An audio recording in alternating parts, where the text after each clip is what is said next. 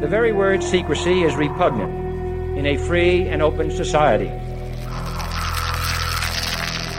And we are, as a people, inherently and historically opposed to secret societies, to secret oaths, and to secret proceedings.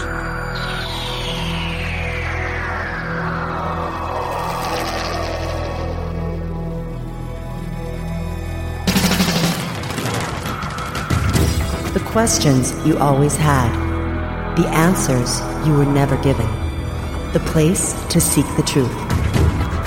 Welcome to Veritas.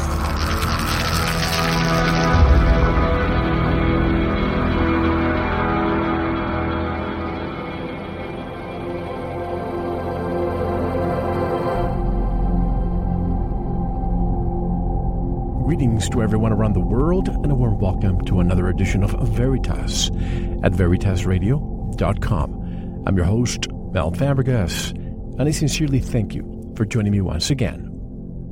And if this is your first time, or your truth journey brought you here, welcome home. And if you want to enjoy the second part of this interview, which you don't want to miss, go to VeritasRadio.com and subscribe. It's time. Learn the truth. And if you haven't listened to Sanitas Radio, I highly recommend that you do. My life has been upgraded, and so can yours. And if you want to be a guest on this radio program, have a suggestion, or simply want to write to me, I always love to hear from you. Go to veritasradio.com and click on the contact button. Tonight's special guest wrote a book titled Hallowed Be Thy Name Lucifer, Origins, and Revelation. From the back of the book, it reads, quote, Within these pages come the most blasphemous and crucial theological disclosure of the past 2,000 years. Through years of scholarly research, the author unveils the origins of religious mythology and validates Lucifer as our creator, savior, and God, exculpating him of the quote unquote crimes the church has levered. She exposes the true mythological origins and identities of Jesus, Lucifer, Satan, God, and Goddess through philology, etymology, symbology, and narrative. For the first time, the complete story of Genesis chapters 2 to 11, on which the entire Old and New Testaments and the Quran rest, is detailed accurately. She shows how Satan is the third member of the Trinity, the Holy Spirit, and why understanding this is the key to the Luciferian pursuit of enlightenment. This is the first work to offer a complete, definitive mythic basis for Luciferianism, which at its deepest core is goddess worship. Her name is Priscilla Vogelbacher, an occult researcher and an expert in the mythologies of Mesopotamia and the Abrahamic religions, focusing on the character and concept of Lucifer. Her website is linked at ours and she joins us directly from Chicago, Illinois. Hello, Priscilla, and welcome to Veritas. How are you? I'm good. How are you? Great, thank you. Well, Priscilla, let me just begin by saying that I want to warn the listeners that the information we'll be discussing tonight may be offensive to some, not because you or I will be using foul language, but because the information may go against their belief system. And their paradigm might be shattered. So listen with an open mind, folks. I know you have a, I guess, a similar background to mine, being raised a Catholic, going to catechism, communion, the whole nine yards. Share your journey with us that motivated you to write the book. All right. So in 2002, I got Zecharia Sitchin's first book, The Twelfth Planet, and I was really struck by the fact that he presented mythology not just as a cosmology, but as a history.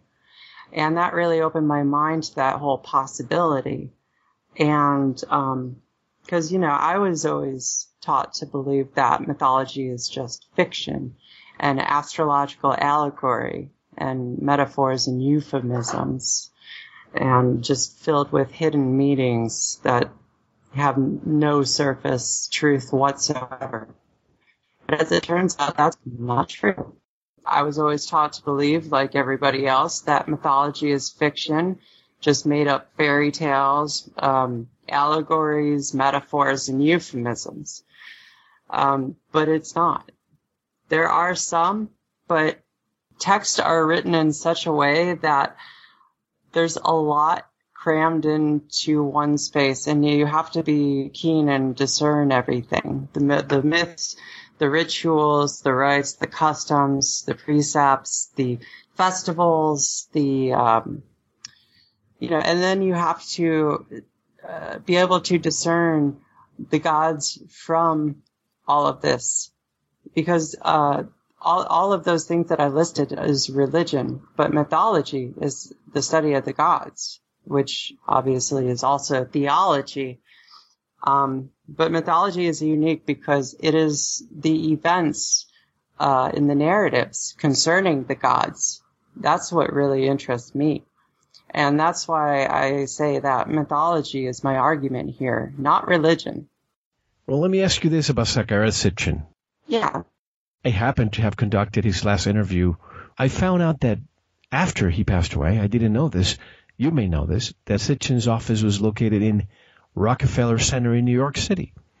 And I know the Rockefellers are behind, among many areas, our indoctrination department. I mean, our education system, educational system. So keep Sitchin close to their vest and disseminate what they want. What's your take on this? Yeah, well, that has a lot to do with what I have discovered, and that is his whole Nibiru hypothesis is not true. There's no reason. Nibiru is not as he presented it in his book and championed throughout his life. Um, there's only two mentions of the word Nibiru. Uh, Zecharia Sitchin was wrong about quite a lot, but he was mostly wrong about his Nibiru hypothesis. There's actually, when you do the research, and I've done it and presented it in my book, that there's really no evidence to suggest that the gods came from this planet with an elliptical orbit of 3,600 years called Nibiru. The word Nibiru happens only twice in a text, a Babylonian text called the Enuma Elish, which is the Babylonian epic of creation. And in that text, it occurs twice, like I said. One time, it's a reference to our sun, and another is a reference to the planet Jupiter. But nowhere in that text does it speak of any planet outside of our solar system coming in like Sitchin described. So it's interesting that you rec- that you uh, mentioned the Rockefellers um, backing up this ridiculous theory um, because you know he's in the business of education and medicine, which if anybody does any research in those fields knows that everything is pretty much backwards. And it's it's basically mythic propaganda in that light. And you know, like you, like you said in the intro, well, I'm, I'm sorry, you were you were finishing your statement. Go ahead. Oh, it just it gets into a little more. It's it's also tied in with the concept of hell and why everybody is looking to the stars for the gods. Um, and it has to do with the mythic propaganda that uh, people believe in regarding Zecharia Sitchin and also Eric von Daniken. Now, I'm not saying Eric, Eric von Daniken is purposely spreading uh, mythic propaganda, but he's. I don't think he's on the right track. Um, so let me explain a little bit of history. Ancient Jerusalem, um, there was something called the Valley of Hinnom that circled the old city. And the Valley of Hinnom is where we get uh, the word Gehenna. And Gehenna is the Hebrew word that is used for the word hell. Gehenna in the New Testament is translated as hell in the Gospels. So every time you hear or read Jesus talking about hell, talking about Gehenna. Gehenna was this valley of Hinnom, as I said, which there was two valleys. The other one was the valley of Kidron. And in the valley of Hinnom, there was an altar of Tophet. And um, the valley itself was an ever burning refuse heap. And people threw garbage in there, dead bodies, dead animals. And um, this altar of Tophet was an altar to two gods the, the uh, Canaanite gods Baal and Moloch. Now, Baal is the head Canaanite deity. He's the Canaanite Yahweh.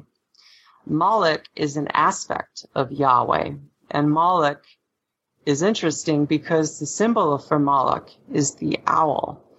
Now, getting back to uh, Rockefeller, and he's tied in with the Illuminati. And if anybody does any conspiracy research, they'll know about the Northern California resort. Um, Bohemian Grove. Yeah, Bohemian Grove, where the elites of business and finance and politics gather. And they have this ceremony called the cremation of care where they all dress up in what look like KKK outfits, hoods and robes, and they stand before a 40 some foot statue of an owl. And that owl is a symbol of Moloch, the same Moloch from and in ancient Jerusalem on this altar, people would sacrifice, you know, various things to the gods, but specifically to Moloch, they sacrificed their children and burned them alive. Now, the cremation of care ceremony that these elites do uh, right before this owl is the same thing. They put a body on the altar and they burn it. Now, Alex Jones has a documentary about this, and if you watch it, you can actually hear a scream. I don't know if it's a real person or not, but it really makes you wonder because it really is the exact same thing. So the fires of hell, which is why is where this comes from, which is why Jesus speaks of the weeping and gnashing of teeth. And um, it, like I said, it's interesting you mentioned the Rockefellers because they are a part of the Illuminati, and it is the Illuminati, the Bilderberg Group, call them what you want, that do this in Northern California every year. The, the way I see it, Priscilla, whatever they can do to spread fear is going to increase their their fortune. Oh yes. Medicine, you spread fear that Nibiru is coming. I remember prior to 2012, for many years, everybody's thinking, could it be Nibiru? Could be, could it be the Mayan calendar telling us that Nibiru is coming? So, in their minds, they're thinking fear creates disease. And the less educated people are, the more indoctrinated they are, the more powerful they become. So obviously, in my opinion, there's a connection there. But like you said in the intro of your book, quote, as children, we muse upon the greatest questions of life. Who are we? Where do we come from? Where are we going? Why are we here? Unquote. Well, those are the questions that motivated me to create this program. Why do you think our peers concern, them, concern themselves less with these questions and more with basis pop culture, you know, fads of the day, or as the Romans called it, panem et circenses, breads, bread and circuses? Right. It's a choice, obviously. Nobody's being forced to ignore this information and pay attention to the media and the popular culture. But it's a choice, and it's a lot easier at the end of your workday to sit in front of the TV and have it tell you what to think and what's going on with the world instead of grabbing a book and doing some research for yourself. And it's just easier. Why do uh, people why do Sorry. people why do people equate you were talking about mythology that word always always made me wonder i mean why do we learn in school about the greeks and you know zeus and athena and this and that yeah. if it's pure fiction when in fact the word mythology is completely misunderstood in today's society mythos 1270 AD means historic events that were sworn to be accurate and true by priests and kings. It was an affidavit of accuracy in history. So it actually means completely opposite to the value that we have ascribed to it today. When did this come about, Priscilla? Yeah, this was in the 19th century with the dawn of Darwinism. Actually, it uh, the scientific community had always kind of despised religion, and it still does to a large extent. And anything religious or mystical at all, it just. It doesn't want to consider at all. And with Darwin and um, what's the other guy's name? Which one? I'm sorry, I lost you there. Darwin and Wallace. Oh, Wallace. Okay, go ahead. Wallace in the 19th century, when they proposed their theories of evolution, and especially Darwin, um, that gave the scientific community a way out of the religious uh, confines that had been, you know, forced upon people for centuries through violence, torture, and bloodshed. And there's a good reason for that too, which we can get into. But it wasn't until the early 19th century that the word mythology was regarded in the sense of an untrue story. Before then, it was taken as a history and was considered true.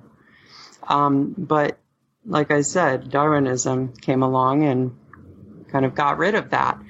And since then, by and large, people have believed and continue to believe that we're just apes evolved and our prehistory is nothing more fanciful than, you know, evolution taking us to where we, where we got. Apes evolved, even though I've never seen an ape evolving into a human, kind of a halfway, and we still yeah. have apes being apes. How come they're not morphing into humans? Yeah, well, I mean, we, we descended from a common ancestor, as the theory goes, and uh, but nobody knows what this common ancestor is. It's just, you know, magically it's there in the past somewhere, and you know, it's just a matter of time before the right fossil comes along, right? But I, I haven't seen anything. What's your take on, and I know this is a big part of your book, what's your take on the Genesis, Genesis story, which is different than what we were taught? Yeah, um, Genesis, the, I focus on chapters 2 through 11. And that is an extremely condensed and abridged version of much older Mesopotamian myths. Um, like I said, mentioned before, the Enuma Elish was one of them. The Atrahasis, which largely comprises the story of the flood, is one. The Epic of Gilgamesh, which has the oldest flood myth in it, is one of them. And these and some others were used to write the Genesis story. Now we we can get into the whole story if you want. Certainly, sure. Okay. So let's start from the beginning. Um, why were we created in the first place? Were we actually a product of evolution? Yes and no. Uh, the story starts off with a group of gods called the Igigi, and they were toiling in the mines of the Apsu, and the Apsu is the sweet water to um, to Tiamat's salt water. It's basically mines underneath the ocean or the seas. Where exactly this was, we don't know. But it certainly was not in Southeast Africa like Sitchin claimed. Because the word Apsu actually means nether sea. It explicitly means waters of the earth not the cosmic waters of outer space. That's where he gets it wrong. So let me just dissect this one by one. Tiamat, for example, we're told that it's a planet between Mars and, or, um, and Earth, I believe, that yeah. supposedly exploded, and this is what is now the asteroid belt. You think that's not true? Well, I mean, there might have been a planet that became the asteroid belt. I'm not discounting that, but what Tiamat is in these myths is not that. I, I personally do not see a cosmology that Sitchin saw. Um, I personally think he was heavily influenced by Immanuel Velikovsky's book, mm, yeah. Worlds in Collision, because he proposed, and this was, I think it was published in 1952, which was uh, more than 20 years before Thank you for listening. To unlock the full two hour interview, including video formats, downloads, transcripts, exclusive articles, and more, subscribe to Veritas Plus now. Gain access to our entire archive dating back to 2008. Just click subscribe at veritasradio.com. Because you don't want to believe, you want to know. Subscribe now. To listen to the rest and all of our exclusive material, proceed to the Veritas Plus member section or join the Veritas Plus family by subscribing. Click on the subscribe button at veritasradio.com. Don't forget to visit the Veritas store for focused life force energy. Get a 15 day free trial today with no credit card required. And if you want to get in touch with Mel, want to be a guest on this radio program, have a guest suggestion, or have feedback, just click on the contact button on our website at veritasradio.com. Now, proceed to the Veritas Plus member section or subscribe to listen to the rest of the interview. You don't want to miss it because you don't want to believe, you want to know.